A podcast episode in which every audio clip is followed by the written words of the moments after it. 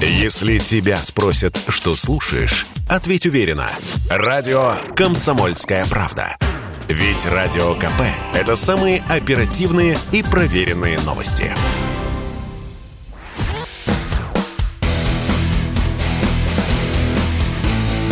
Программа с непримиримой позицией. Утренний Мордан. И снова здравствуйте, и снова в эфире Сергей Мардан на радио «Комсомольская правда». А вы можете писать в чате в Ютубе, идет трансляция на YouTube-канале Мардан Live, либо, если не хочется или не может, или не получается, или нет вдруг YouTube, такие люди тоже бывают, 8 967 200 ровно 9702. Это WhatsApp, он пока что не признан экстремистским. А это православный Телеграм, на котором есть Телеграм-канал Мардан, и это Viber. Вот по единому номеру можете писать свои вопросы, комментарии, я в перерывах на них пытаюсь отвечать. Иногда, в общем, достаточно резко. Простите меня, это не потому, что не на ком оттоптаться. Есть на ком оттоптаться. Просто вот некоторые вопросы действительно выводят из себя. А, вот если вам что-то непонятно, попробуйте, ну, покопаться внутри, попробуйте найти ответы. Вот если ответ не находится, тогда да, тогда задавайте. Сэкономите время, по крайней мере, для всех наших слушателей. Так, а что еще? Давайте поговорим про экономику. Я обожаю... Не, я в принципе люблю про войну говорить, но эм, война же, она не только там на Донецком фронте, она не только в предместьях Киева, хотя и про Киев тоже есть что рассказать. Но основная война, она идет э, вот в другой виртуальной, цифровой какой-то области, в области организации поставок, в области введения все новых и новых санкций, в, в области того, что выяснилось, что мы даже не можем делать э, офисную бумагу. Вдруг выяснилось, можете себе представить? Выяснилось, действительно. А, и это совсем не смешно. Нет, это не повод рвать волосы по всему телу и говорить, что мы вот, вот, вот все, бумаги нет, поэтому мы проиграли. Нет, это повод на самом деле засучить рукава и начать работать. Но это война а, гораздо опаснее, война, которая гораздо опаснее, чем а, та операция, которая ведется в степях Украины сейчас. А Два слова хотел бы все же сказать по поводу степей Украины. Эта новость, она... Ее даже не успели разогнать по лентам еще. Я, наверное, буду в числе первых. А тут а, мэр город Борисполя обратился к жителям, а, ну, таким а, очень смешным изоповым языком. Естественно, он говорит на этой бисовой мове державной. Я вам коротко передам смысл. Про, про что идет речь? А, ну, про то, что приходит такой а, момент, когда надо уходить из города. Вот. И будет э, захисникам Украины будет легче воевать. Что это означает? Это означает, что город Борисполь вот-вот сдадут. А что это еще? Вообще, знаете, что такое Борисполь? Ну, помните вот ту самую хит, э, который, сколько ему уже, лет 10, наверное. Где-то в 7.32 я буду в Борисполе сидеть в самолете и думать о пилоте. Да, тот самый международный аэропорт город-герой Киева.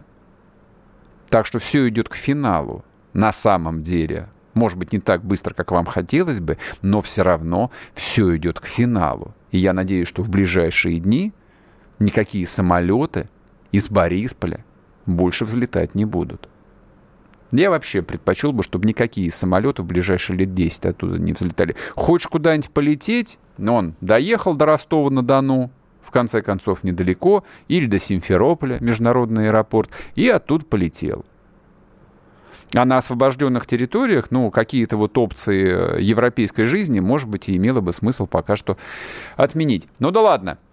Мы об этом еще поговорим. Вернемся, соответственно, к экономической войне. А экономическая война происходит в том числе в головах наших э, больших чиновников. Спросить, честно говоря, некого что у них там в головах, почему они часто отвечают так, что там просто вот в, в изумлении э, там у тебя перехватывает дыхание, и ты думаешь, что же это такое было. И вот для того, чтобы из этого изумления выйти, мы попросили выйти в эфир Михаила Геннадьевича Делягина, экономиста и депутата Государственной Думы, снова депутата Государственной Думы. Михаил Геннадьевич, приветствую тебя. Добрый день, здравствуйте. А, предлагаю начать э, с министра Новака. Он, э, мне кажется, просто вот главный герой э, вчерашнего дня и, надеюсь, что и сегодняшнего дня. Я процитирую для наших слушателей, потому что ты наверняка видел уже эту информацию. Значит, Новак на встрече с фракцией ЛДПР, собственно, почему только с фракцией ЛДПР, почему он решил не встречаться, допустим, с «Справедливой Россией», госрегулирование... Ну, наверное. наверное, наверное. Цитирую Новака. Госрегулирование ни в коем случае вводить нельзя. Не будет ни бензина, ни дистоплива, а цена может и будет падать, она волатильная. Волатильная это значит что? Ну, она подвижная, значит, она может меняться, сказал министр, отвечая на вопрос о ценах на нефтепродукты. У меня к тебе вопрос, как к экономисту. А это так? Не будет бензина? Нет. А цена, волати... Цена волатильная? Разве вот она как-то определяется на рынке, спрос-предложение? Я просто как многолетний пользователь автомобиля в таком случае Новака спросил бы со всей прямотой римляна, а какого черта эта цена только растет последние 25 лет и ни разу не падала? Но господин Новак врет, как уже есть такая поговорка, врет как член правительства. Понимаете, после вот всех этих оптимизаций здравоохранения, после э, коронабесии уже есть поговорка «врет как член правительства». Потому что в условиях а, тотальной монополизации экономики цена не падает. Она может чуть-чуть уменьшиться на несколько десятков копеек, иногда даже на рубль. Но это так называемая компенсационная просадка после очередного скачка. В целом только растет цена. Причина серьезного роста цен, фундаментального роста цен, это деятельность того самого правительства, в котором э, Новок служит отнюдь не имщиком. Угу. А это налоговый маневр 2018 года, когда с олигархов решили брать сверхприбыль, которую они зарабатывают на а, внешних рынках за счет скачков мировых цен. Но брать эту сверхприбыль решили не с олигархов, а с граждан Российской Федерации. Логично. Вместо того, чтобы ввести экспортную, экспортную пошлину на э, экспорт российской нефти и нефтепродуктов, их обнулили и повысили налоги внутри страны на добычу нефти и акцизы повысили, и акцизы на бензин. В результате этого а, экспорт сырой нефти, да, прибыль, которую олигархи а, получают от экспорта сырой нефти, а, они, так сказать, оплачивают в том числе с того самого бензина в бюджет.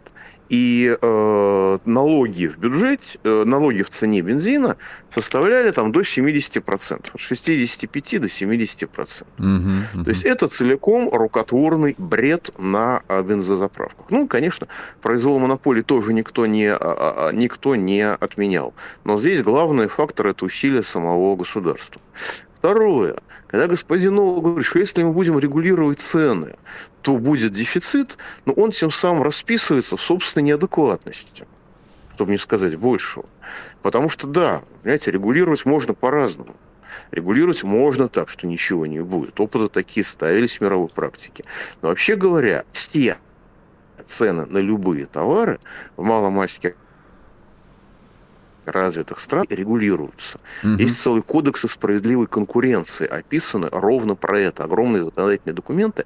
Но самое главное, что нужно понимать, современные рынки, современные сложные экономики высокотехнологичные, они без регулирования не существуют точно так же, как без регулирования не существует дорожного движения в мегаполисе. Угу. И когда господин Новок говорит, что нельзя регулировать цену на бензин, то это то же самое, как если бы он сказал, что совершенно нельзя применять в городе светофоры, потому что ну, перед светофорами же будут пробки. Это же недопустимо. Пусть каждый едет куда хочет. Хоть вдоль, хоть поперек. Это у нас будет такая свобода и демократия. Но в целом господин Новок демонстрирует очень четкий, очень внятный, выраженный классовый подход.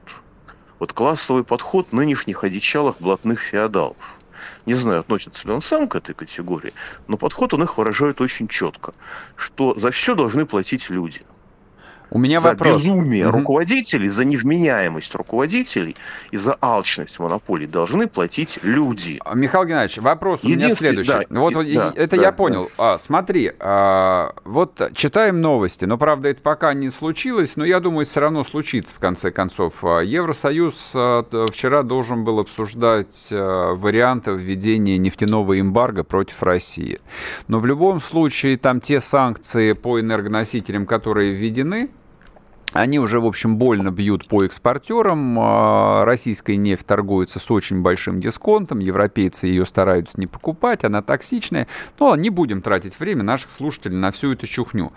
А, вот в такой ситуации, когда внешний рынок, скажем, очень драматически меняется, пойдет ли а, наша дорогая Родина на то, чтобы действительно снизить э, стоимость ну, таких вот инфляционно емких продуктов внутри России на бензин, на электричество, которое тоже экспортируется в, в огромном объеме, на газ, на металл и так далее, и так далее.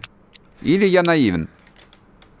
Но никаких попыток в этом направлении не видно. Пока да. Более того, экспорт электричества, скажем, в Китае осуществляется по демпинговым ценам, которые значительно ниже внутри российских. То есть Российск, Российская Федерация, экспортируя электричество в Китай, скажем, она субсидирует э, уничтожение собственной экономики, собственной промышленности. Но, во-первых, этого нигде нет, никаких сообщений.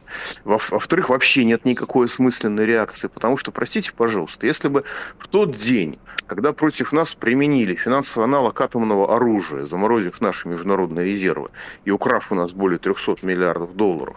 Если бы в этот день Российская Федерация прекратила бы поставки сырья в Европу, ну, просто форс-мажор, ребята. Все бы быстро закончилось. Возвращайте Украину. Михаил Ильич, я тебя прерв... нам Прер... сейчас уже нечего Я прерву тебя на одну минуту на новости. Сейчас мы вернемся, и ты сможешь закончить свою мысль. Михаил Делягин, с нами не уходите.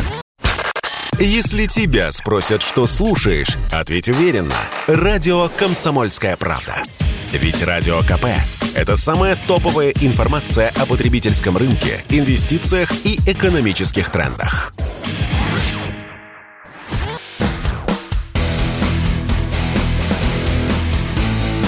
Программа с непримиримой позицией. Утренний Мордан.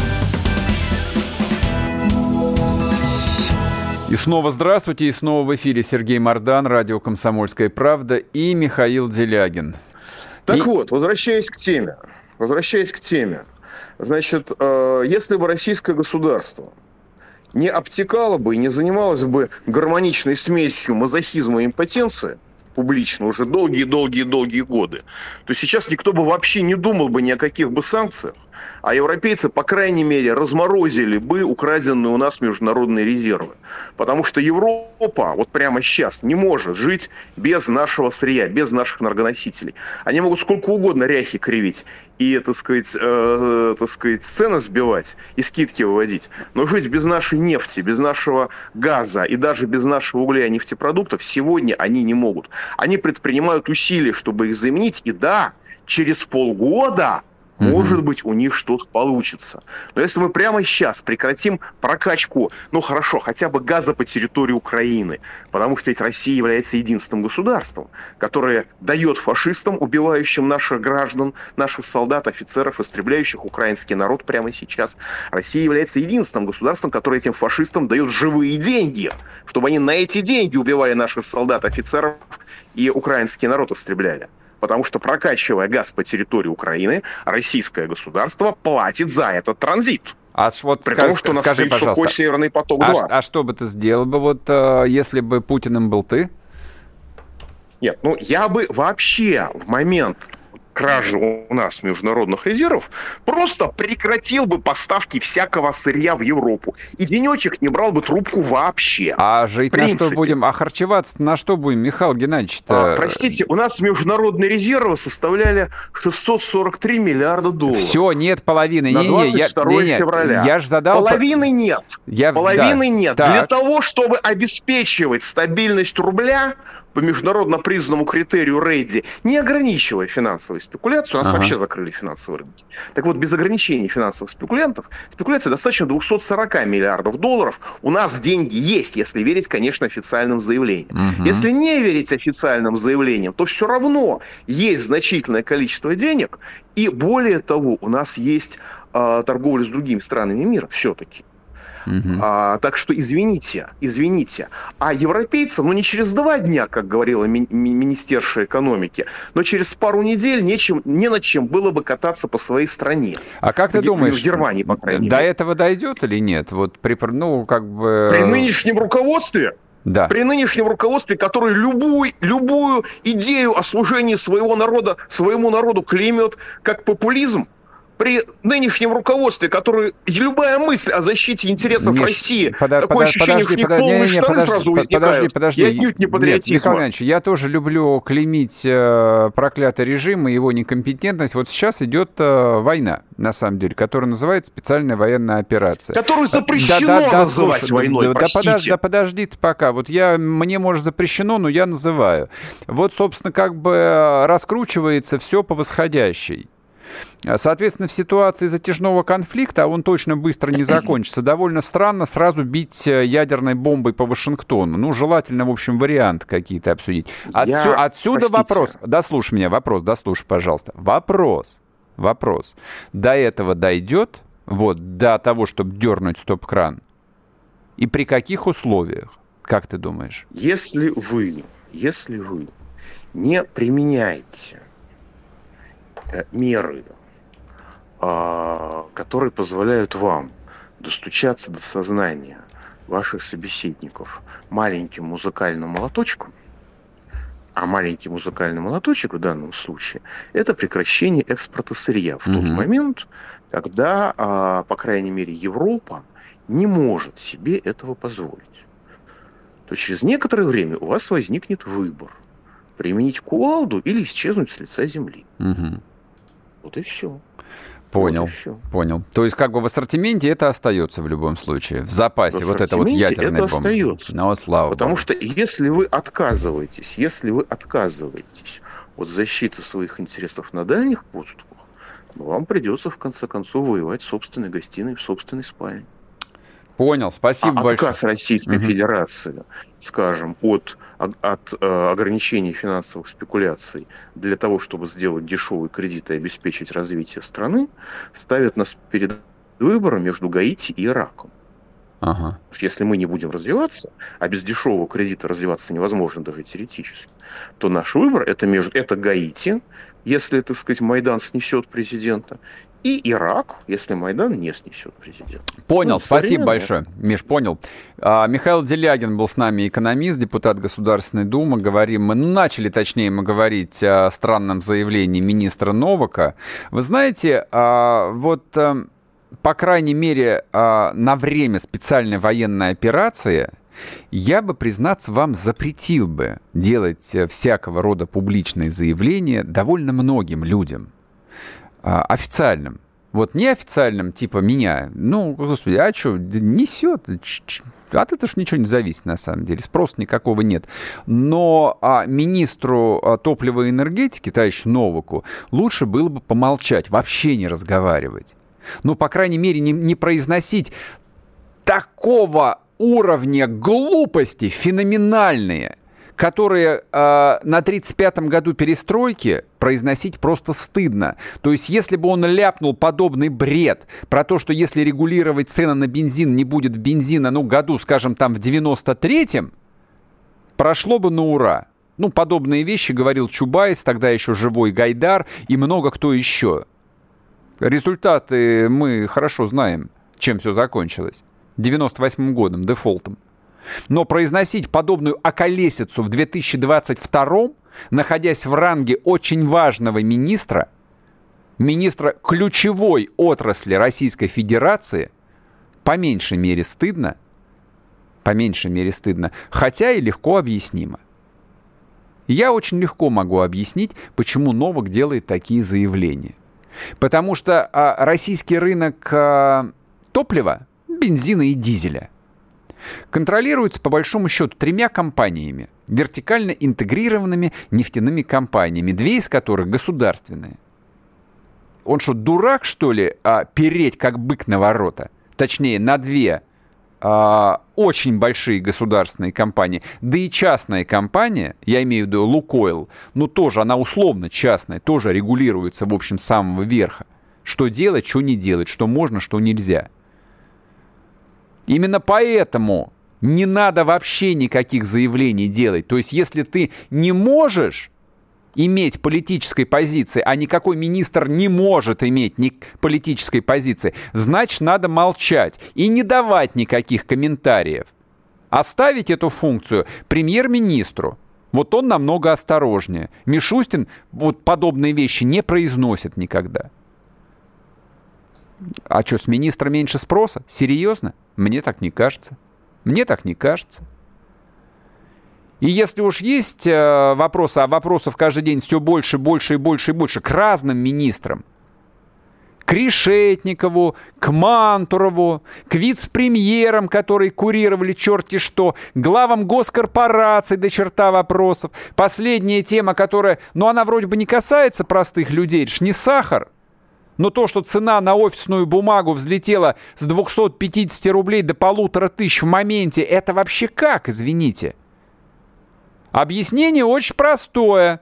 Как говорят люди изнутри э, целлюлозно-бумажной промышленности, у нас, оказывается, нет реагентов для того, чтобы делать нормальную офисную бумагу. То есть мы вывозим какое-то адское количество леса в Финляндию. На русском лесе финны построили современную, лучшую в мире бумажную промышленность. Ну, хорошо, это мы знаем, это еще при советской власти было. Это еще спасибо Леониду Ильичу Брежневу они должны были сказать за то, что Советский Союз поставлял им такое количество лес-кругляка. Ну так а Брежневу уже 40 лет как в живых нету. 30 лет как рыночная экономика. А потребление бумаги в России запредельное. Мы большой рынок, мы большая страна. Ну ре реагенты-то можно набодяжить в бочке? Или нет? Или не получается, только белизну можем делать? Это удивительно. И спросить опять не с кого. Или есть кого. Или время пока не дошло. Я очень надеюсь, что дойдет время, когда спросят. Но спрашивать-то уже поздно, надо что-то делать. Нужно принимать решение, чтобы что-то начало шевелиться, чтобы начали делать реагенты, и чтобы бензин стоил не дороже, чем в Америке. А в Америке он, кстати, всегда исторически стоил дешевле, чем а, в великой нефтегазовой державе Российской Федерации. Тоже странно. Вот всегда у меня это вот а, вопрос, который, на который я не находил ответ. Но это так, это поругаться просто. Сейчас вернемся и продолжим, не уходите. Чтобы получать еще больше информации и эксклюзивных материалов, присоединяйтесь к радио «Комсомольская правда» в соцсетях – в отечественных социальных сетях. Смотрите новые выпуски на Рутьюбе, читайте телеграм-канал, добавляйтесь в друзья ВКонтакте, подписывайтесь, смотрите и слушайте. Радио «Комсомольская правда». Самая оперативная и проверенная информация в эфире и соцсетях.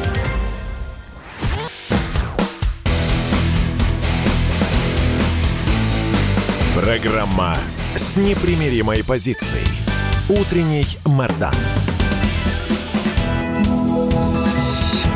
И снова здравствуйте, и снова в эфире Сергей Мордан на радио «Комсомольская правда» и на YouTube-канале Мордан Лайв. Подписывайтесь, нажимайте лайки, нажимайте колокольчики и подписывайтесь на телеграм-канал Мордан, на котором я остаюсь после 10 утра и, в общем, до глубокой ночи, если не хотите расставаться со мной.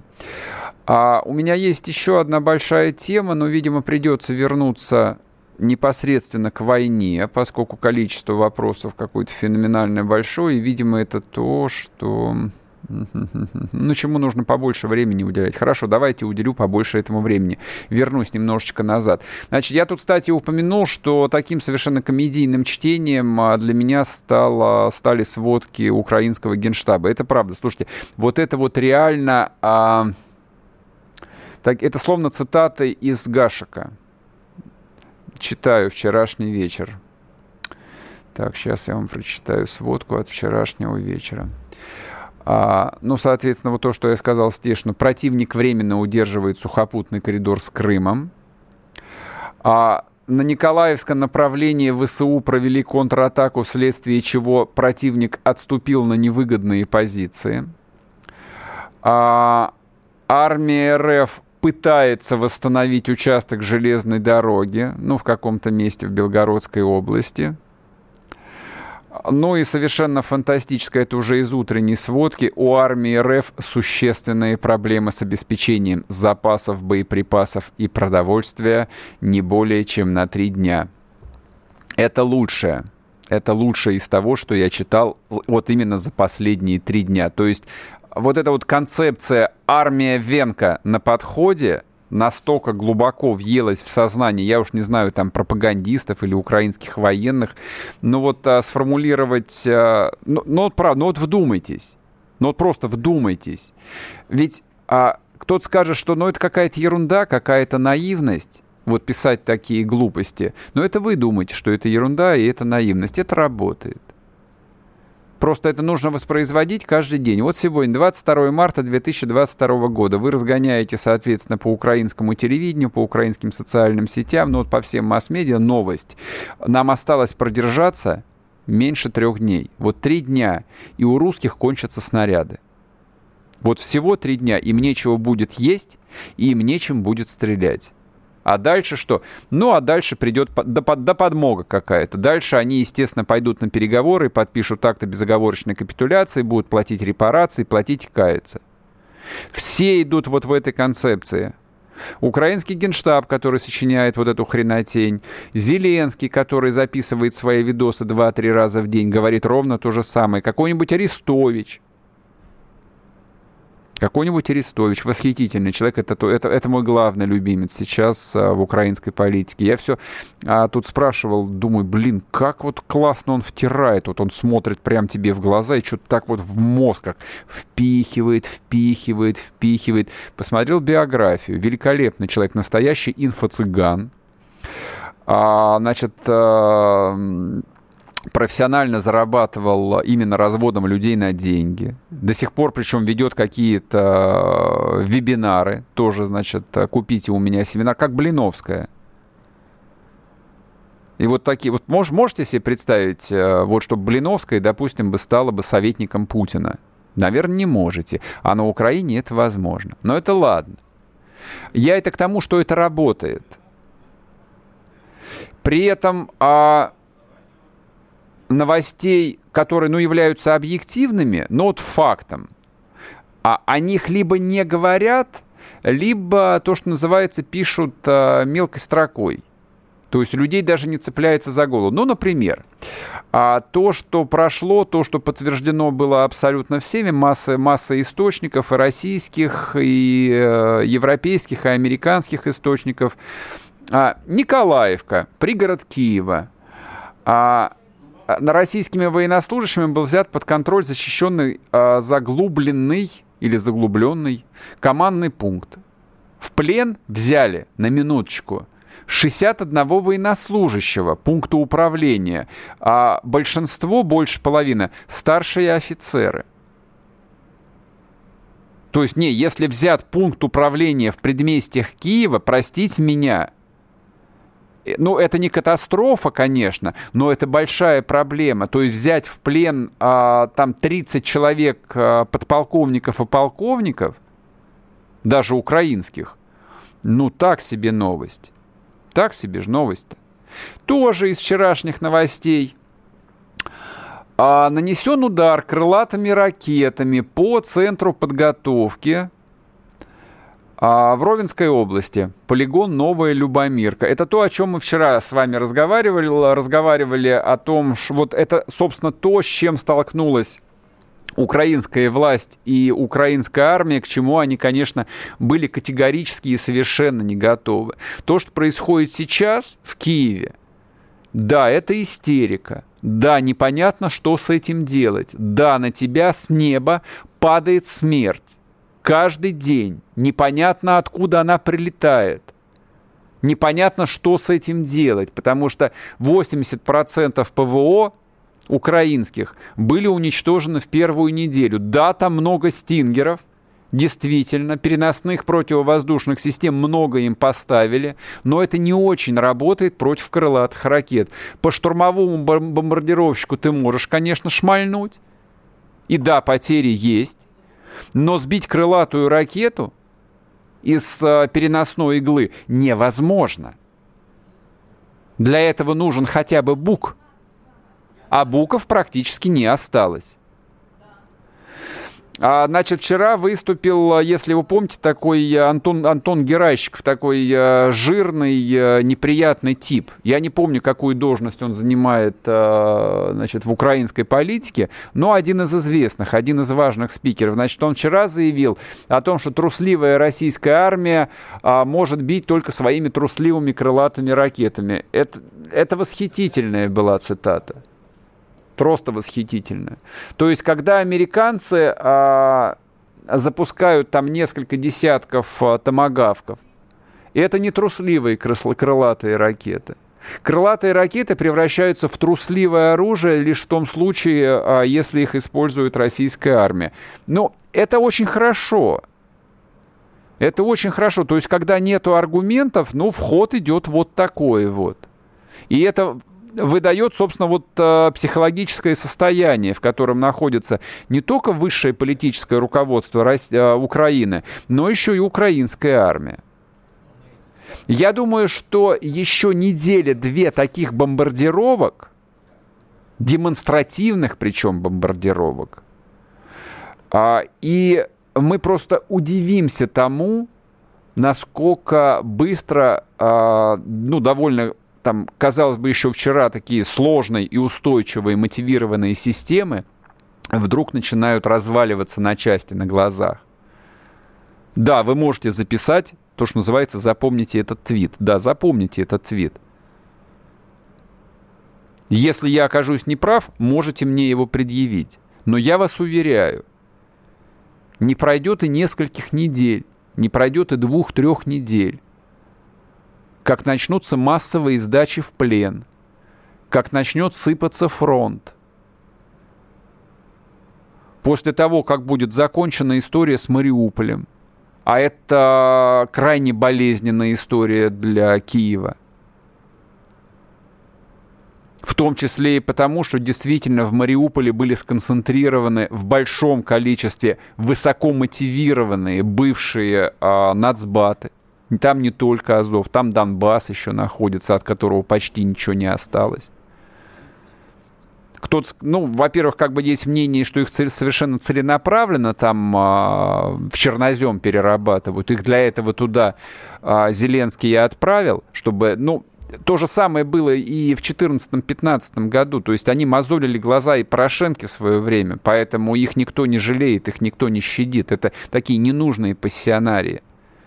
Тем же самым занимаются сейчас э, и советники Зеленского, там, я уж не знаю, это они украинские или американские. Лишние пассионарии должны сдохнуть. Вот этих э, пассионариев сейчас э, выпекают до состояния полиныти э, на Азовстале. Как вы можете посмотреть на видео, где бьют санцепеком по этим цехам. Я боюсь, что там даже полиныти не получается, там ничего не остается от человеческого тела после этого удара.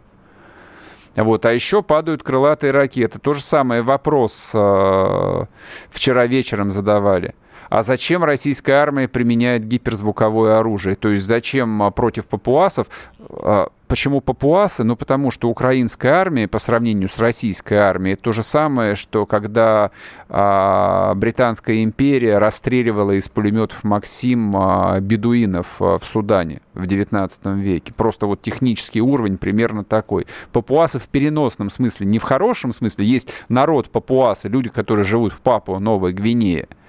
А это вот просто вот цивилизационный разрыв, который я таким образом подчеркиваю. Не сочтите это за какой-то националистический э, выпад. Нет, в этом нет вообще никакого национализма. Просто, ну так, ну немножечко э, высокомерие, разве что. Вот примерно так. Увидите, вы еще удивитесь, что произойдет через 2-3 недели после вот этой высокотехнологичной войны. Сейчас будет короткий перерыв, потом вернемся, есть еще одна тема, и будем двигаться к концу нашего эфира. Не уходите. Если тебя спросят, что слушаешь, ответь уверенно. Радио «Комсомольская правда». Ведь Радио КП – это самые оперативные и проверенные новости.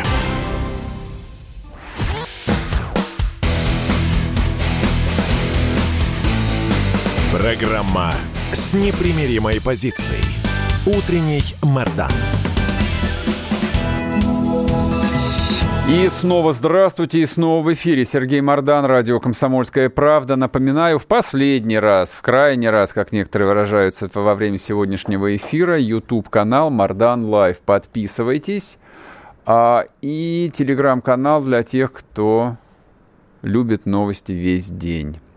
Так, есть еще одна тема, такая настоящий хейт-спич, настоящая речь ненависти, разжигание ненависти, вот, э, ну, то, как вы любите на самом деле. Следующая история приключилась э, вчера.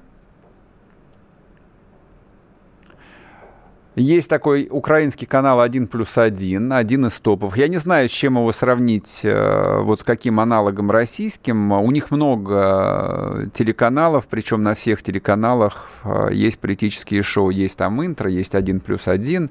Ну, неважно. Значит, э, есть такая там звездная ведущая Наталья Масейчук. Я не буду включать вам запись, вы легко ее найдете в Телеграме вчера публиковали, собственно, вот этот вот э, кусочек то, что она говорила во время эфира. Я вам просто прочитаю его. Я хочу обратиться к родственникам, особенно русских летчиков, особенно к женам. Вы должны бояться за своих мужей, которые сейчас в Украине. Вы должны бояться и понимать, что рано или поздно наша месть вас найдет. Вы, жены, станете вдовами, а ваши дети станут сиротами. Месть украинского народа вас найдет и на курортах Египта, и на курортах Турции, э, на которые вы поедете на деньги, которые вам платят, э, значит, которые платят вашим мужьям за то, что они бомбят Украину. Наша месть найдет тех женщин, которые выйдут замуж за летчиков. Найдите себе черные платки, вам придется надеть их на головы. Но это вот, собственно, немножечко перекликается с тем, тезис, с тем тезисом, который я озвучивал до перерыва, о том, что украинцы столкнулись э, с такой неприятной вещью, как высокотехнологичная война, как абсолютное господство в воздухе противника. Но они же действительно, они действительно думали, что Россия это э, вот э, примерно то же самое, что из себя представлял какой-нибудь Кривой Рог в 95 году. Страна бензоколонка, де- деиндустриализированная, которая, в общем, умеет только качать сырую, сырую нефть. Они действительно в это верили. А оказалось, нет есть кое-что в запасе, и это, в общем, стало таким неприятным сюрпризом. И осмысление вот этого неприятного сюрприза, оно принимает, ну, такие совершенно удивительные формы. 48-летняя взрослая женщина, такая взрослая, красивая женщина, прекрасный русский язык, кстати, киевлянка, судя по всему, коренная Наталья Масичук, вот, э, собственно, угрожает семьям, женам и детям русских летчиков. Но это не все. А, еще есть один прекрасный герой э, вчерашнего дня, о котором обязательно, мне кажется, нужно поговорить. А, это тоже прозвучало не на каком-то там бросовом кабельном канале. То есть не на Домофон ТВ, а Украина-24, один а, тоже из важных а, информационных политических каналов на украинском телевидении. В программе, которую ведет, а, если кто помнит, Евгений Киселев такой. Помните? Такой причмокивал все время, вел программу «Итоги» по воскресеньям на старом, на том еще НТВ, который русских солдат называл федералами, а чеченских сепаратистов называл повстанцами. Вот с удовольствием. А Киселев и тогда с удовольствием произносил это слово. Федералы. Федералы. Вот он федералов ненавидел еще тогда. Да я думаю, что федералов он ненавидел еще с тех пор, как э, носил под пиджаком погоны офицера КГБ СССР. Ну, он же военный переводчик был. Соответственно, был он КГБшником таким. Об этом тоже, в общем, достаточно было свидетельств. Но родину очень не любила, продолжает теперь ее не любить, ну, уже профессионально поскольку стал а, вполне себе таким вот хрестоматийным предателем. Значит, в эфире этого самого Евгения Киселева выступал известный лидер Майдана, руководитель проекта «Мобильный госпиталь», некий Геннадий Друзенко. Вот довольно известный человек. То есть, а, если кто-то скажет, что там это какой-то местный сумасшедший, нет, это не местный сумасшедший. Это довольно известный деятель а, украинской политики. То, что называется лидер общественного мнения. Уважаемый человек. И вот этот уважаемый человек а, произнес следующее, цитирую, «Я дал врачам жесткое указание всех мужчин кастрировать, имеется в виду русских пленных, потому что это не люди, а тараканы. И поверьте, все врачи, которые спасали жизни, русские тут будут умирать, умирать в большом количестве. Российские военные являются не людьми, а тараканами. Ну и, как помните, об этом говорили два дня назад, я повторяться не буду, глава погранслужбы Украины Сергей Дейнека который обещал найти семьи э, российских военных и убить их всех и их родственников. Не будем еще раз зачитывать э, вот его эту яркую телегу. Кто захочет освежить память, легко это найдет. Я, собственно, к чему это? Нам тут а, продолжают говорить, что не надо расчеловечивать украинцев, что расчеловечивание противника ведет а, к беспощадной страшной войне, раны от которой будут потом очень долго заживать. И вообще мы воюем а, не с украинцами, а мы воюем... А с кем мы воюем? Я до, до конца не могу понять, против кого ведется специальная военная операция. Против каких-то укронацистов. Список укронацистов, правда, вот до сих пор а, никто не удосужился предоставить, поэтому, ну, я как такой э, типичный вполне русский человек, но интуитивно вот э, нащупываю ответы на на те вопросы, которые возникают в моей голове. С кем идет э, война-то? Война идет с тем, э, кто стреляет в наших. А кто наши? А наши это русские солдаты, и это народное ополчение ДНР и ЛНР. Вот это вот наши. А все, кто по другую сторону линии фронта, это все не то, что не наши, это все враги. Что нужно сделать с врагами? Врагов надо всех убить. Вот такая немудрящая логика, а, которой меня научили еще во времена моего глубокого детства, когда я читал, а, по-моему, в четвертом или в третьем классе средней школы «Сын полка» Валентина Катаева, когда я смотрел всевозможные фильмы про войну, ну, в том числе и те, которые и мои э, сверстники э, с Украины смотрели, и дети их, наверное, некоторые смотрели. Ну, типа «В бой идут одни старики» и так далее, и так далее. Вот есть наши, а по ту сторону фашисты. Ну, фашисты — это же имя такое нарицательное. Опять-таки, ну, коль у нас постоянно вот...